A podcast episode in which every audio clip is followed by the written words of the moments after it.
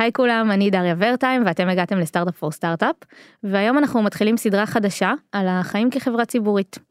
אז אה, בכל פרק בסדרה ניגע בנושא אחר שלמדנו להכיר בתור חברה ציבורית, ועל כל מה שלמדנו מאז ההנפקה שקרתה בעצם לפני שנה וחצי. אה, ומי שהתארחו איתי פה בכל פרק בסדרה הם ערן זינמן, היי ערן. היי דריה. ואלירן גלאזר, ה-CFO שלנו, היי אלירן. אהלן דריה. אז אה, נגיד שבמהלך הסדרה נדבר על עבודה עם אנליסטים ומשקיעים ציבוריים, על דוחות רבעוניים ועל מחיר מניה. נרחיב על המשמעות של כל אחד מהמושגים האלה, מה למדנו עליהם, וגם מה השתנה בעקבות אה, מה שקורה בשוק. אה, ואת הפרק הראשון של הסדרה, אנחנו נקדיש להסתכלות אחורה על השנה וחצי האחרונות, כדי להבין מה השתנה גם אצלנו מאז ההנפקה, ובעיקר מה השתנה בפרספקטיבה שלנו, לגבי החברה ולגבי אה, גם הקשר שלנו עם השוק. נתחיל? יאללה. Startup for startup for startup.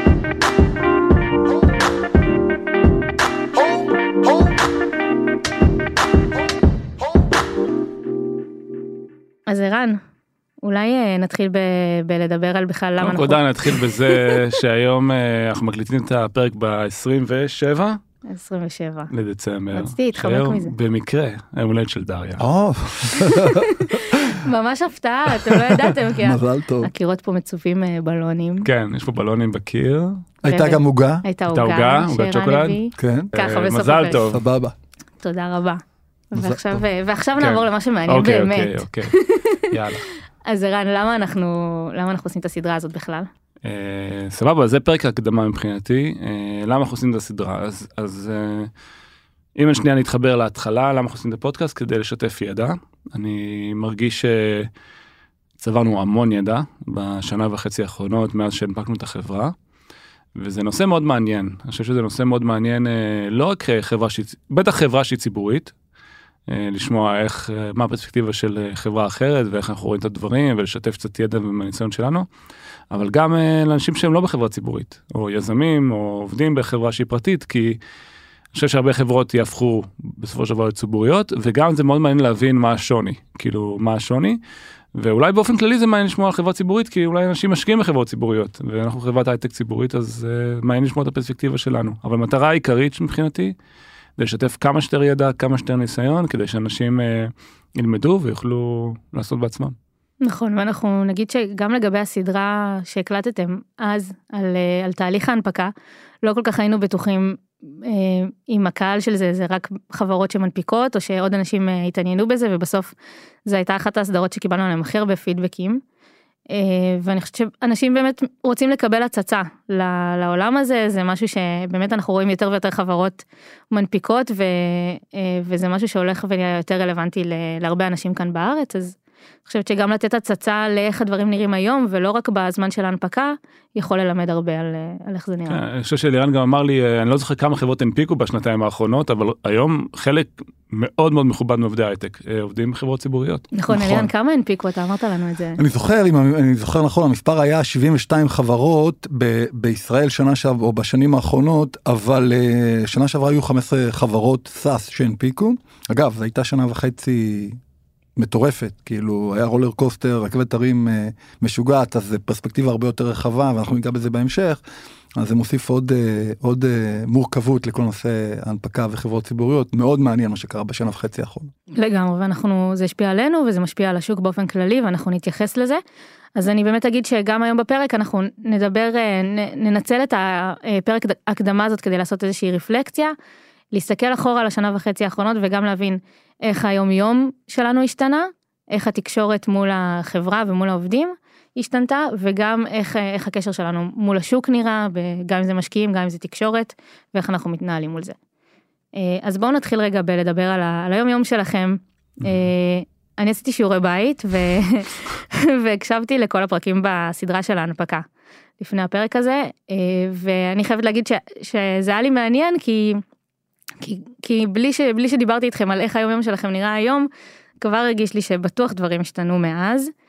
אה, ערן נגיד אתה אמרת שאתה לא ממש אה, אה, שכאילו אתה מרגיש שהיום יום שלך לא ממש השתנה זה היה לפני אה, שנה וחצי משהו כזה כן. איך אה, איך זה נראה היום. אה, קצת יותר השתנה.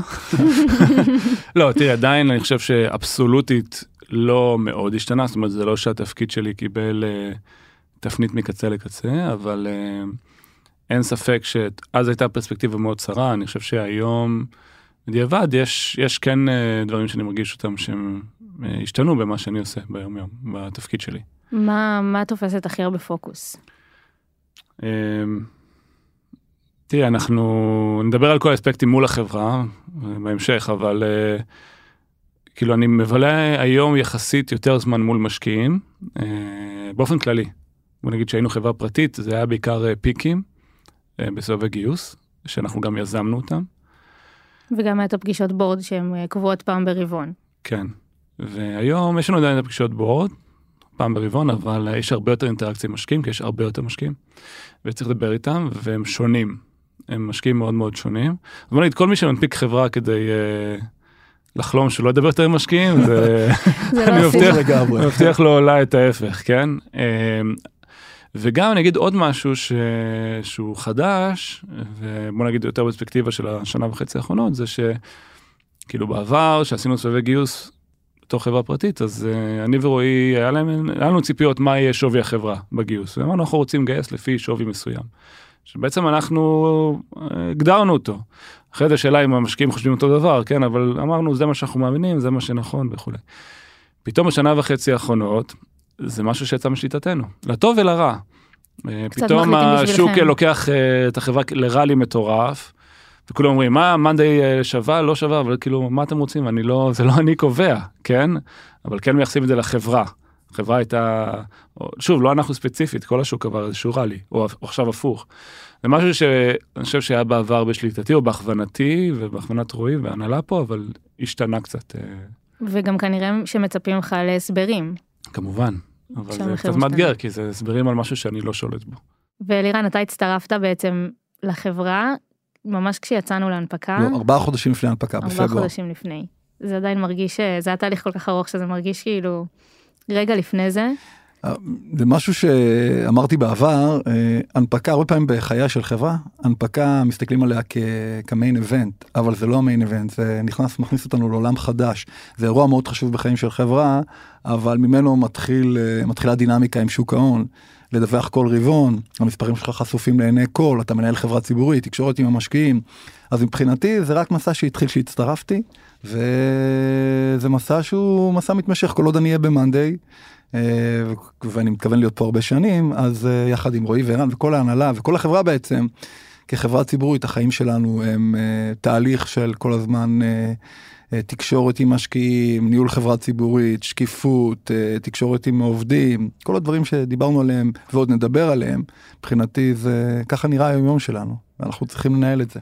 אני כן אבל אגיד כאילו עליך, בעיניי, כאילו ש...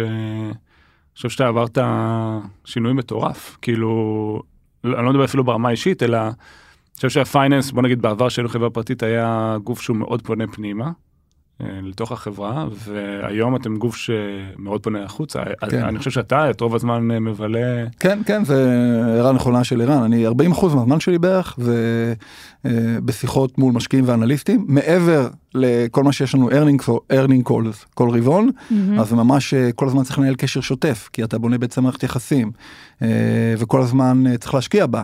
אה, וצריך לטפח אותה. אני רק אומר, השנה הצטרפו, אנחנו כשיצאנו להנפקה במאנדיי, היה לנו עשרה בנקים שכיסו אותנו, הצטרפו בשנה האחרונה עוד שמונה בנקים מסוגים שונים, שכולם נתנו לנו אה, כיסוי ונתנו לנו המלצת קנייה לצורך העניין. אז זה עוד שמונה בנקים שצריך לנהל איתם תקשורת, יש לנו היום קרוב ל-20 בנקים שמכסים אותנו. זה הזמן של ומול רועי כל אחד. מהם ממש צריך לנהל קשר. ממש ממש יש הרבה ולתחזק את מאוד זה. לגמרי זה זה מערכת יחסים אה, שהיא מורכבת מפגישות שיחות הדרכות אה, נסיעות הדדיות אה, זה לגמרי פול טיים ג'וב. כן, אז נגיד אם משווים את זה לחברה שהיא לפני הנפקה, זה משהו שהוא חדש לגמרי. כן כן, כן. כן. אני חושב שבעיניי התפקיד של ה-CFO הוא התפקיד שהכי דרמטית משתנה במעבר מחברה פרטית לציבורית. כן. היה משהו שחשבתם שיהיה מאוד מאוד חשוב אחרי ההנפקה וגיליתם שהוא לא, או דווקא ההפך, דברים שגיליתם שהם, אה, שפתאום צריך יותר לשים עליהם דגש. חושב או, שאלה טובה. שאלה מצוינת, אני חושב פונקציה של IR. IR זה investor relation, מהמם. זה, יש חברות שהן ברגע שהופכות להיות חברות ציבוריות, או חברות שהופכות להיות חברות ציבוריות, חייבות לנהל את אה, כל נושא אה, מערכת היחסים המשקיעים, בדרך כלל בפונקציה שנקראת אה, מנהל קשר משקיעים, investor relation manager. אז יש חברות שמשתמשות בגופים חיצוניים, ויש חברות שמגייסות פנימה. אנחנו גייסנו בשלב מאוד מוקדם מישהו, את ביירון, בספטמבר שנה שעברה, חודשיים לאחר ההנפקה, או שלושה חודשים. זה סופר סופר חשוב. הניהול של כל התקשורת עם המשקיעים הוא לא רק בפגישות, הוא הכנה לפגישות, הוא הכנה אחרי הפגישות, הוא רישום של פידבקים שקיבלנו. אני חושב שזה אחד הדברים הכי מהותיים בנושא תקשורת מחברה פרטית לחברה ציבורית,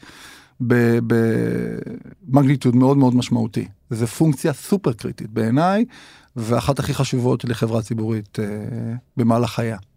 אני, אני אולי אגיד משהו שהפתיע אותי. אמ, אני חושב שהתרשמתי לחיוב מהמשקיעים בשוק הציבורי, אמ, שבהתחלה חשבתי שזה, לא אגיד קומודיטי, אבל אה, אוקיי, יקנו מניות, ימכרו מניות, אה, המשקיעים שלנו זה כבר הבורד, מי שהשקיע בתור חברה פרטית, אבל אני הופתעתי לגלות אה, עולם שלם של משקיעים ציבוריים, שהם אה, מאוד שונים מהמשקיעים בשוק הפרטי. באיזה אופן? בהחלט. אמ, תראי, בשוק הפרטי, הסוג, המשקיעים הם אה, יותר משקיעים אה, בחלומות, אוקיי? כאילו, יש להם סיכון מאוד גבוה. תלוי בשלב, בסדר, מן הסתם, בס- בשלבי seed, growth A, זה B, פחות, נכון. כן, בגרוף פחות, אבל עדיין הרבה. תחשבי, יש פן מסוים ענק של איך אני, של ליקווידציה, איך אני מקבל את הכסף בתור משקיע, שהוא סיכון מאוד גדול. נכון, ואגב ראינו את זה בשנה האחרונה במיוחד. נכון, פתאום אה, דברים שהיו נראים כמו שופינג וגרוף, ודווקא הקרנות גרוף הכי נפלו, כאילו נכון. באבולואציה. ו... אבל משהו במשקיעים שבשוק הציבורי הוא מאוד מאוד שונה. הם מסתכלים לך בפרספקטיבה של כל החברות בעולם, לא רק אה, חברות הייטק, הם מסתכלים הרבה יותר על אה, P&L, על רווחיות, על דברים שהם יותר פונדמנטליים בהתנהלות של חברה. הם, יש להם גם הרבה דעות, זה פתאום אה, אומרים לך, תקשיב, חברה צריכה להתנהל ככה, חברה צריכה להתנהל אחרת. ויש שם המון חוכמה. כאילו, אני גיליתי שיש להם אה, פרספקטיבה מאוד מאוד מעניינת, אה, שלא לא היה לי בשוק הפרטי בכלל. אה, ואפשר ללמוד הרבה מהפרספקטיבה שלהם. זה, זה משהו שאני לא ציפיתי לקבל ממנו ערך, ו...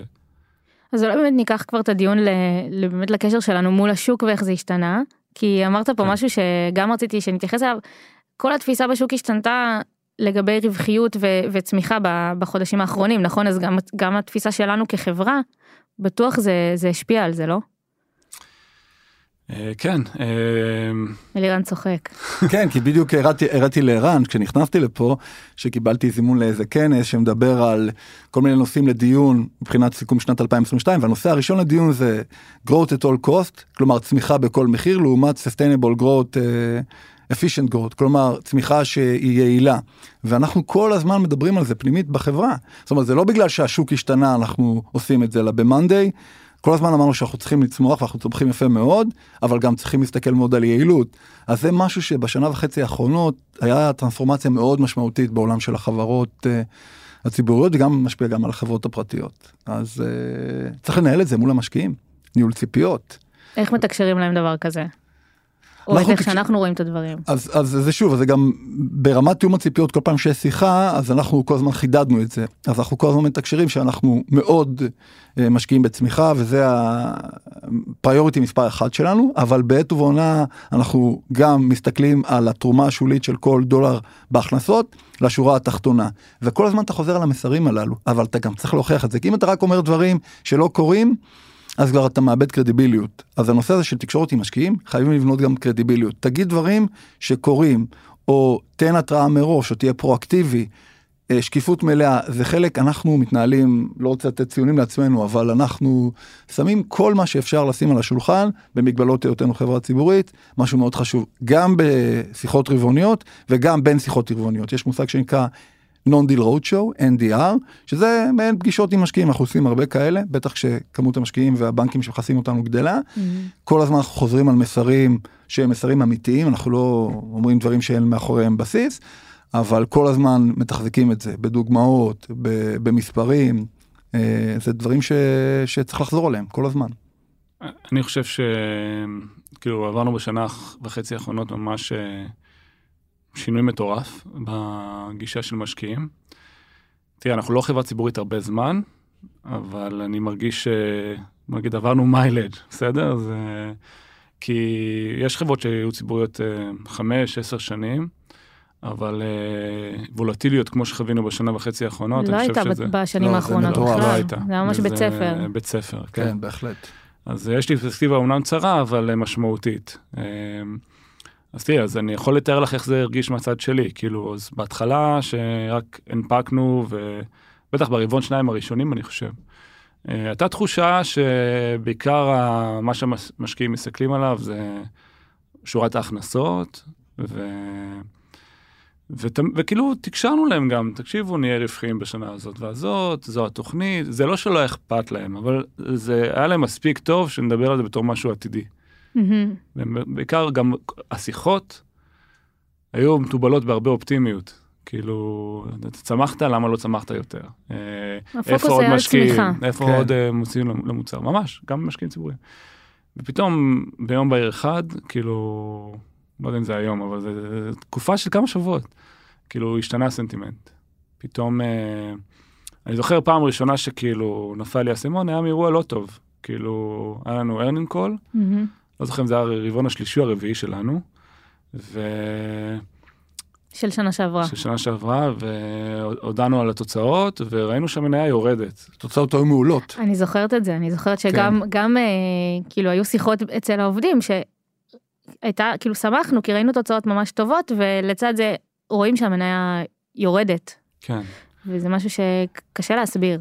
כן, לא- נכון, אז, אז אה, ו- אבל את יודעת, ניסינו להבין. אז באמת היה קצת עצבנות בשוק, וכל, כמעט כל אין כל אה, היה ב...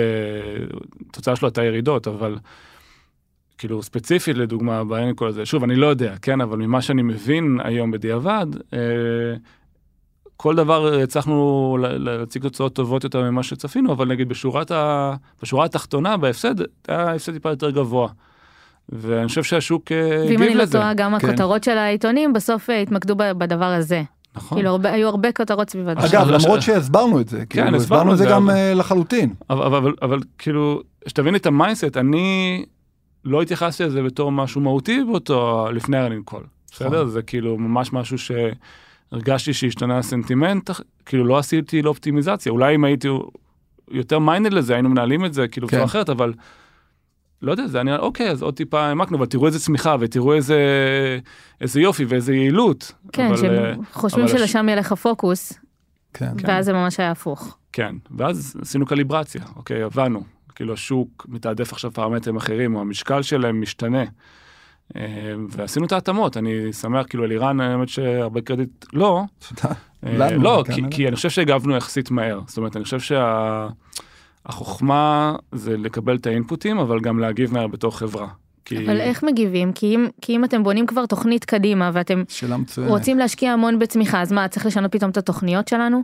אז זה בדיוק המקום שבו אנחנו עושים תסריטים. אנחנו, אני חוזר למשהו שאמרנו, לא מפתיעים את השוק וגם לא מופתעים.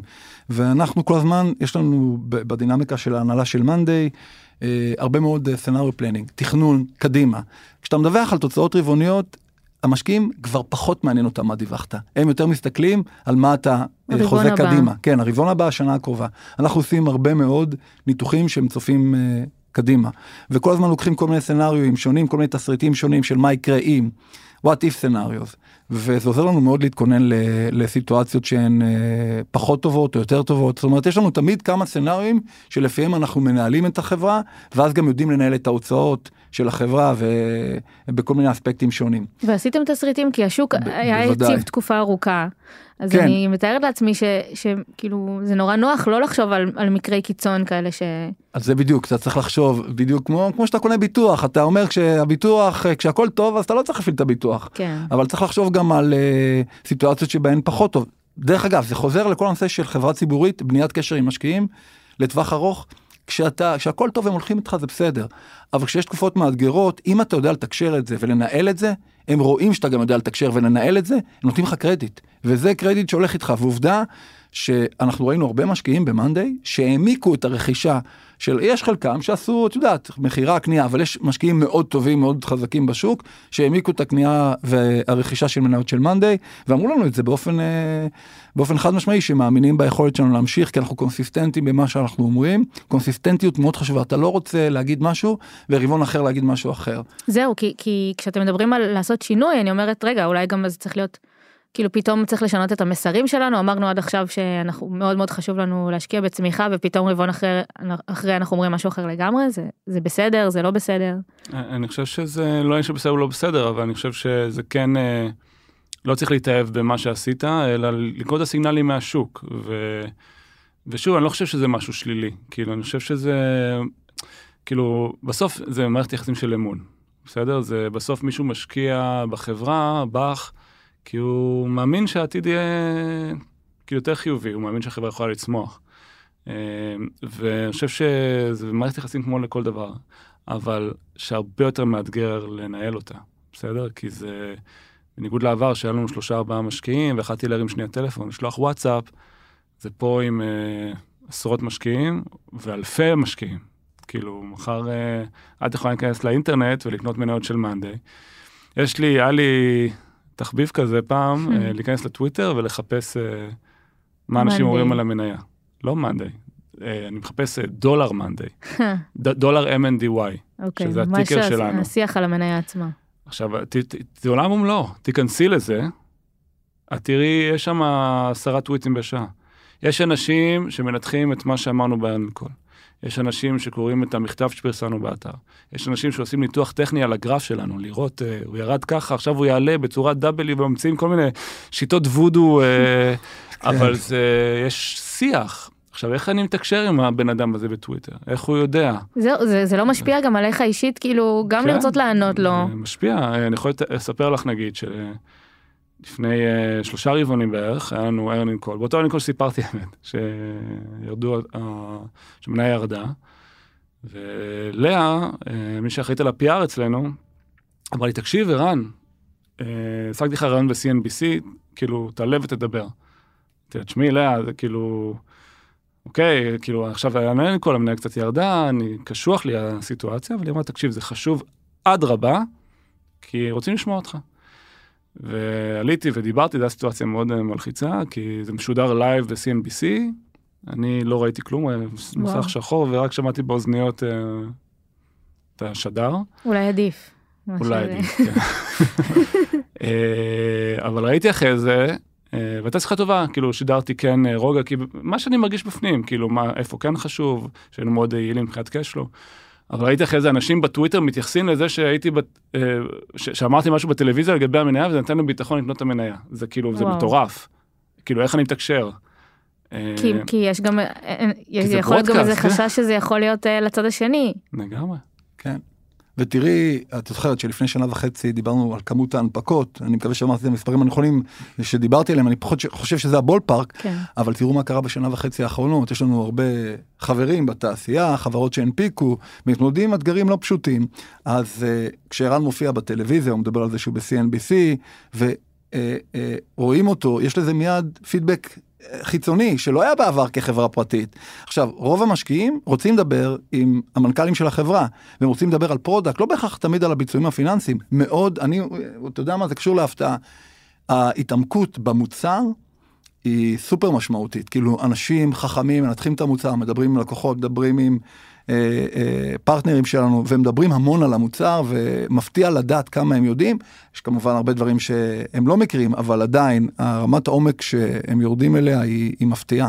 זאת אומרת, לא מסתכלים בהכרח רק על השורה התחתונה או על המספרים, לא. אלא... ממש לא. שזה נקודה מעולה, זה גם הפתיע אותי ממש. כן. כאילו המשקיעים הציבוריים היום עושים, עושים מחקרים מטורפים שמשקיעים כן. הפרטיים לא היו עושים. על המוצר, על הפיצ'רים, מראיינים לקוחות. ואז אתם גם צריכים ממש. לדעת, בטח לדעת לענות כאילו על כל שאלה קטנה סביב הדבר הזה. אז אה, זה עוד נקודה שאנחנו מתכוננים לשיחות, אנחנו לא מסתכלים רק על מאנדיי, אנחנו מסתכלים על כל האקוסיסטם. אנחנו mm. צריכים לדעת לדבר גם על המתחרים שלנו, כי אם שואלים אותנו שאלה, רגע, מתחרה שלכם עשה מוצר כזה, איפה אתם מכירים? אנחנו לא יודעים איזה מוצרים הוא הביא לשוק ולאיזה פלחים הוא פונה, קשה לנהל דיון. ולכן יש לנו הרבה מאוד עבודה עם ה-IR, עם ה-PR, על דברים שהם מקיפים את העולמות שאנחנו פועלים בהם, עולם של Work Collaboration Software, פלטפורם וכולי, וגם עולמות משיקים אחרים. זה חלק מההיערכות שלנו. לא רק מאנדי, אלא ממש מסתכלים בפרספקטיבה הרבה יותר רחבה. עוד משהו ש... שאתה אמרת ערן באחד הפרקים האחרונים של הסדרה של ההנפקה. אה, זה כמה חשוב אה, לשמור על איזשהו מאזן בין משקיעים לטווח ארוך ומשקיעים לטווח קצר. כן. אה, איך אתה רואה את זה היום? מה שנקרא זה קיבל בוחן מציאות ממש רציני. תראי מה שאמרו לנו והתממש. כאילו המשקיעים לטווח ארוך, למרות כל מה שקרה היום בשוק, לא רק שלא מכרו, הם רואים את זה בתור הזדמנות קנייה. זה מטורף. כאילו, אני לא יודע איך יש להם את mm. העצבי ברזל האלה, אבל הם כנראה חושבים מאוד לונג טרם. אבל זה בדיוק אתה...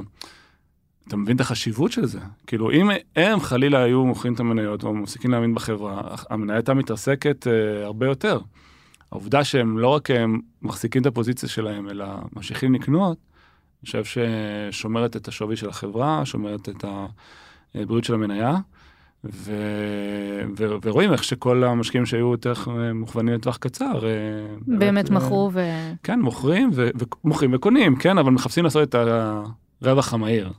אבל כמה השפעה יש לזה? אתם מדברים פה נגיד, אה, אלירן אתה הזכרת 20 משקיעים שאתם בקשר איתם ויש באמת את המשקיעים לטווח ארוך וקצר.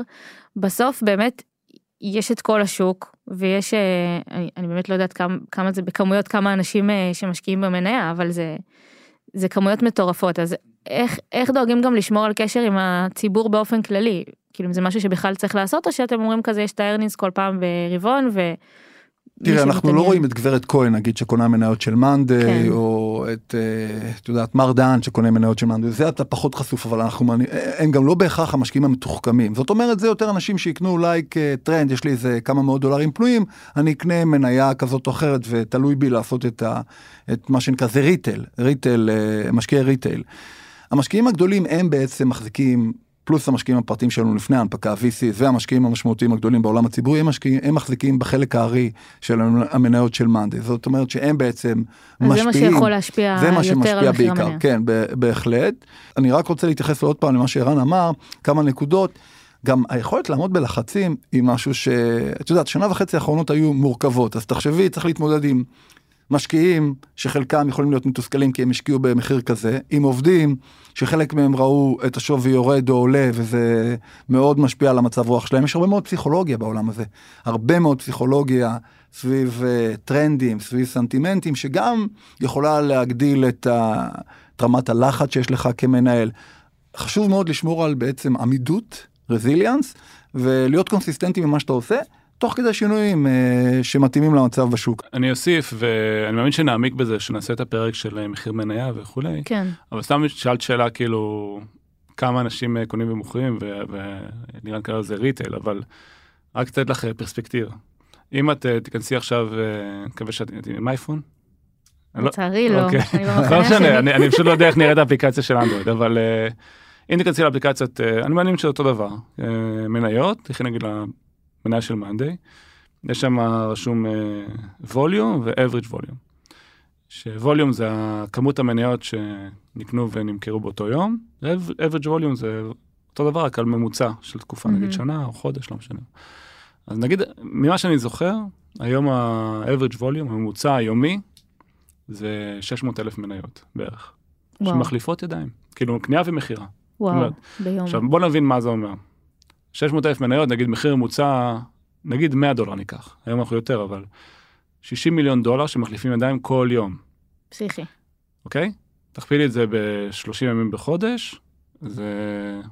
סיבכתי את עצמי, אז זה 183 ימים, זה 1.8 מיליארד דולר שמחליפים ידיים בחודש. וואי. לא נדבר בשנה, נכפיל את זה ב-12. יש המון פניות ומכירות. בסדר, עכשיו איך אתה מתקשר, קראת על זה הגברת כהן? כן. איך אתה מתקשר עם הגברת כהן שקנתה אתמול בבנק כי האנליסט בבנק המליצה לקנות מניה? נכון. כן. איך היא מקבלת ביטחון על החברה? זה מאוד מאתגר. אז אולי חלק מהם רואים CNBC. אז אני, כאילו, למרות שלא רציתי לעשות את הרעיון הזה, אבל, כן, אבל... חשוב. אולי חלק מזה זה נכנסים לאתר שלנו ורוצים ללמוד. ואולי חלק בטוויטר, כמו שאתה אמרת. חלק בטוויטר, אולי חלק, כאילו זה, זה מאוד מורכב. כאילו, כאילו זה להיות קצת, קצת להיות בכל מקום. כן, כן. כל הזמן. ואז כאילו כשאתה מפספס משהו אז אה, זה לא שהם מבינים אה, בהסבר שלי ושל איראן מה קרה, מבחינתם פספס פספסנו, המספר אומר, כן. זה- כי אין להם שום תקשורת אחרת. מסיקים את זה מסקנות. אה, אז, אז אני אומר, זה, זה כאילו לעשות מערכת יחסים מאוד מאוד מורכבת עם המון אנשים. ו... ובאמת בתוך הדבר הזה גם יש את כלי התקשורת שלא תמיד אה, מעבירים את המסרים כמו שהיינו רוצים כן. שיעבירו. הרמת לי בדיוק לנקודה שרציתי להתייחס אליה, להשלים את ערן, העיתונות, עכשיו העיתונות הכתובה והעיתונות הטכנול... כאילו המדיה הדיגיטלית.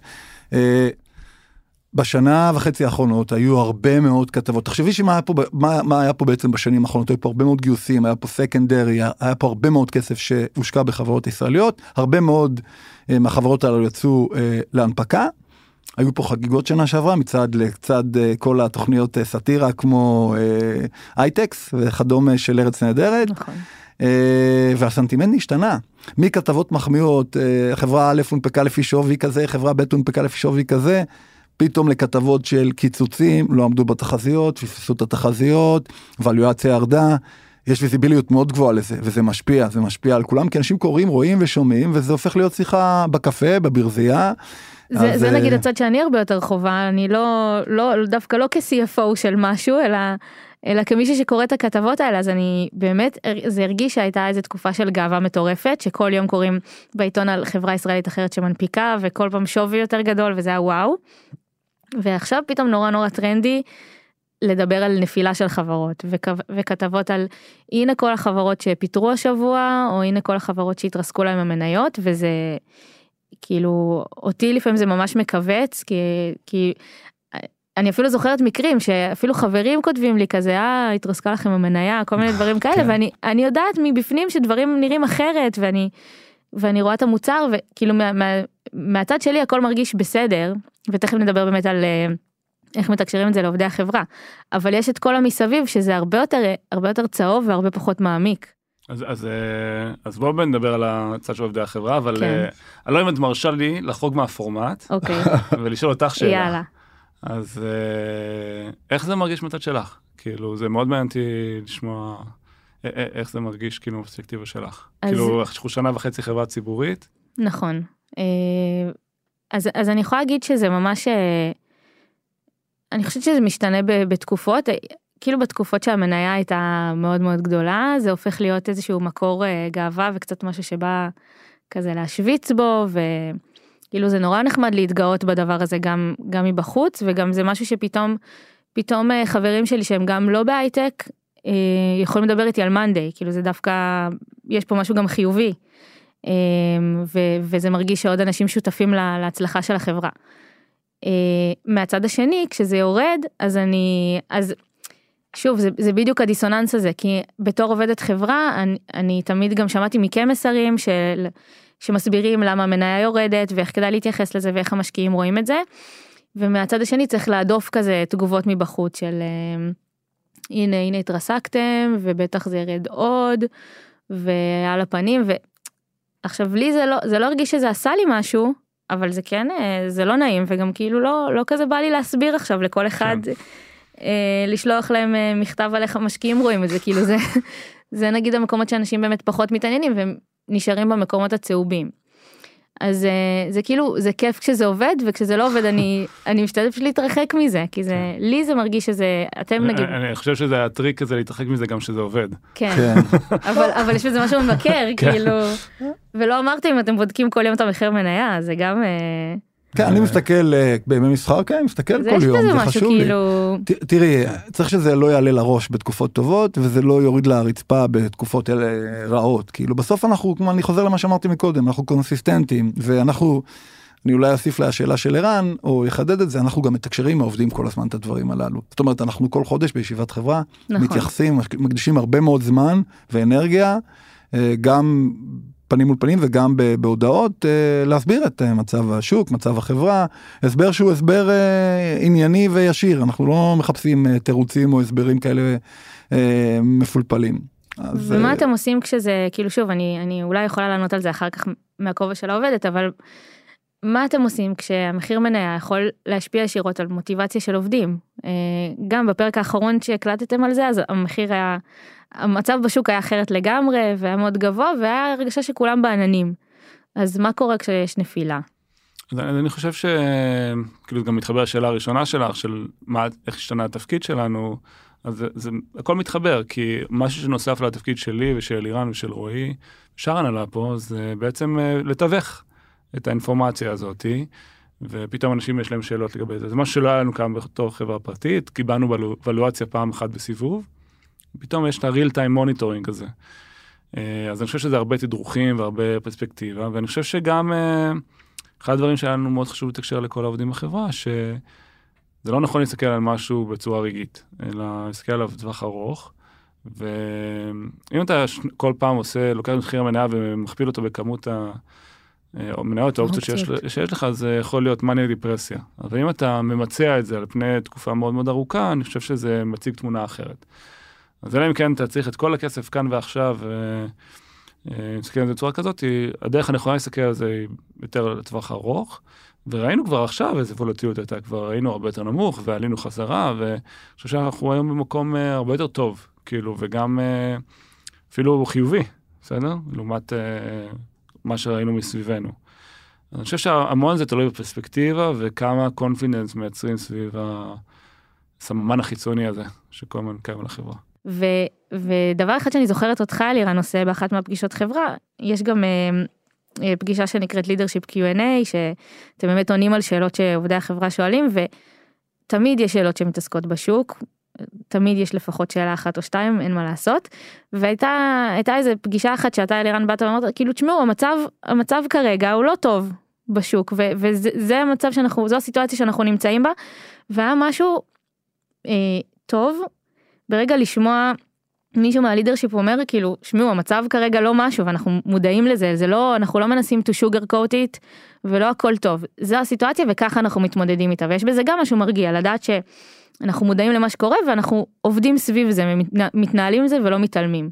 בהחלט אני חושב שלהיות אותנטיים וכנים וזה לא רק אני זה כל ההנהלה ואנחנו עובדים בצורה כזאת זה משהו שגם בונה קרדיביליות ואמון אצל העובדים אם נגיד שהכל מדהים אז כאילו בסוף יגידו אוקיי הכל מדהים אבל לא באמת אז נכון. אנחנו אומרים תקשיבו לפעמים יש קשיים ויהיו תקופות ואני גם אמרתי אם את זוכרת שיכול להיות שיהיו עוד ירידות בהמשך לא רק נכון. ירידות במחיר המניה זה up and down אבל בסוף יש לנו תוכנית סדורה.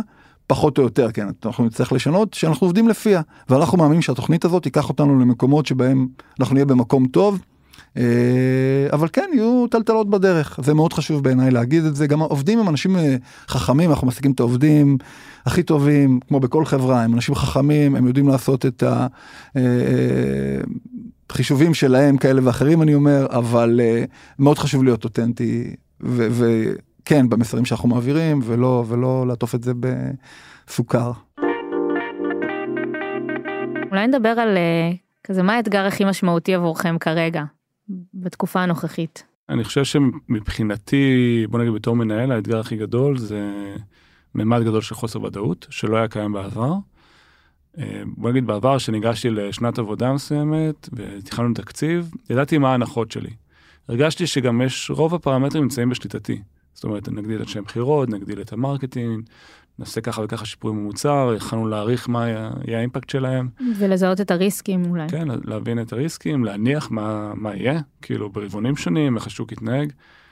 ואני חושב שמה שקרה בחצי שנה האחרונה זה שקצת מזה נלקח. נגיד עכשיו, היום שאנחנו נמצאים בפתח של 2023, מרגיש שבמימד של חוסר ודאות הוא גבוה, כאילו, ואנחנו צריכים להיערך לזה. אז אני יכול להגיד לך שכשאני חושב על שנה הבאה, אני משאיר הרבה יותר מקום לשינויים. Mm-hmm. ומנסה להיות קצת זהיר בהערכות שלי, כאילו כשאנחנו יושבים שנה, כי אגב, זה יכול גם להפתיע לחיוב. נכון. כאילו, זה העניין. אה, ואנחנו צריכים כל הזמן לא לחנוק את הארגון מצד אחד, מצד שני להגדיל, אה, איפה שנכון, ולהתנהל באחריות. אז אני חושב שזו שנה מאוד מיוחדת בהקשר הזה, זה מאוד השתנה. כן, אני מסכים לחלוטין עם ערן, אני אגיד אה, להמשיך להתנהל באי ודאות, אבל גם לשמר את מקומך כחברה צומחת, מובילה, אטרקטיבית, זה, זה משמעותי. ואני גם אוסיף אה, מהצד של העובדת, שגם לנו, לעובדים, היה פה שיעור בגמישות השנה. אה, כאילו אנחנו ראינו איך, איך השוק משתנה לאורך הזמן ואיך זה משפיע על החברה ואיך אנחנו נדרשים לשנות גם דפוסי חשיבה או דפוסי עבודה. אה, וגם באמת לשנות תוכניות זה יכול להיות גם מעכשיו לעכשיו כדי להתאים את עצמנו למה שקורה ו, אה, וזה היה ממש שיעור כאילו אני חושבת שגם אה, גם אפשר ממש לשמוע את זה בשיחות מסדרון של פעם היה אפשר לדבר על הרבה תוכניות קדימה ועכשיו זה זה מאוד כזה להגיד אלה התוכניות אבל אנחנו יודעים שהכל יכול להשתנות ו, ונעשה התאמות וזה כאילו זה הפך להיות גם לאיזשהו משהו שהוא הרבה יותר שגרתי מאשר איזה איזה משהו שמנחיתים עליך ואתה עכשיו צריך ללמוד להתמודד איתו. גם. כן, אמ, מה שאתם רוצים לסיים איתו משהו כזה שיעור אה, אה, משמעותי שלמדתם ב, בשנה וחצי הזאת. אמ, תראה, אנחנו בסדרה הזאת ניגע בהרבה נושאים לעומק, זה היה כזה פרק אה, פתיחה ונתנו overview, נגענו בהרבה מאוד תחומים, אז אני כן, אה, אני מאמין שאנחנו נעמיק בהרבה מאוד דברים, אבל אני חושב שהייתה הזדמנות טובה ככה לשתף את המסע שעברנו, וכאילו all in all, כאילו לא שאלת אותי, אבל אה, אני מאוד שמח שהנפקנו את החברה. אני חושב שזה ביגר אותנו בהמון דברים, ולצד האתגרים וכל מה שהשוק אה, מציב בפנינו, אני חושב שזה הפך אותנו ליותר טובים. אני חושב שיש משהו במנגנון הזה של שוק ציבורי והתנהלות במשקיעים והאחריות והבגרות שאתה מצופה לנהוג, אה, שעושה טוב. אה, אז אני מאוד שמח שזה קרה, ולמדנו מזה הרבה, וזה באמת מפתיע כמה מכל דבר כזה אפשר ללמוד. זה, זה די מטורף. אז אה, זה אולי ממש. הסיכום שלי. כן, אני מסכים עם ערן, יש הרבה חלקים נעים בעולמות של חברה ציבורית, אה, והרבה מאוד מורכבויות, וצריך להתנהל בתוכן, אה, וצריך לנהל אותן, אז זה, זה מרתק. לי זה מסע, כאילו אני, שאלת אותי, שהצטרפתי למאנדי לפני ההנפקה, אני בשנתיים תכף של... אה, כיף גדול, כיף. יש עליות, לא משעמם. זה מה לא. משעמם, לא. משעמם. אני תמיד אומר שפייננס, אה, אנחנו צוחקים על זה מרכז העצבים של הארגון, אה, אבל אני צוחק, אבל כן, לפייננס, לארגון הכספים ב- בחברה ציבורית יש אה, יש הרבה מאוד אתגרים. לא אפור לצד- כמו שאתם חושבים. לא. ממש לא, ממש יש לנו לא. גם CFO לא אפור, זה טוב. נכון. לא, לא אפור, נורא, זה כיף גדול, אה, כן, יש הרבה, אני, I'm looking forward, יש הרבה דברים מעניינים שהולכים לקרות. מדהים. אז אנחנו נסיים את הפרק בזאת, ורגע לפני אני אזכיר שאם אתם אה, רוצים לדעת כל פעם שיוצא פרק חדש, אתם מוזמנים לעקוב אחרינו בכל אחת מהאפליקציות. ואם יש לכם עוד שאלות או דברים שתרצו שניגע בהם בסדרה, אז אפשר לשאול אותם בקהילה שלנו או באתר, אה, ושם גם תוכלו למצוא את כל התכנים הקודמים שלנו בנושא הנפקה, רווחיות אה, ועוד הרבה נושאים אחרים. אז תודה אלירן, תודה ערן. תודה דריה. תודה דריה. תודה שהאזנתם. Startup for startup for startup.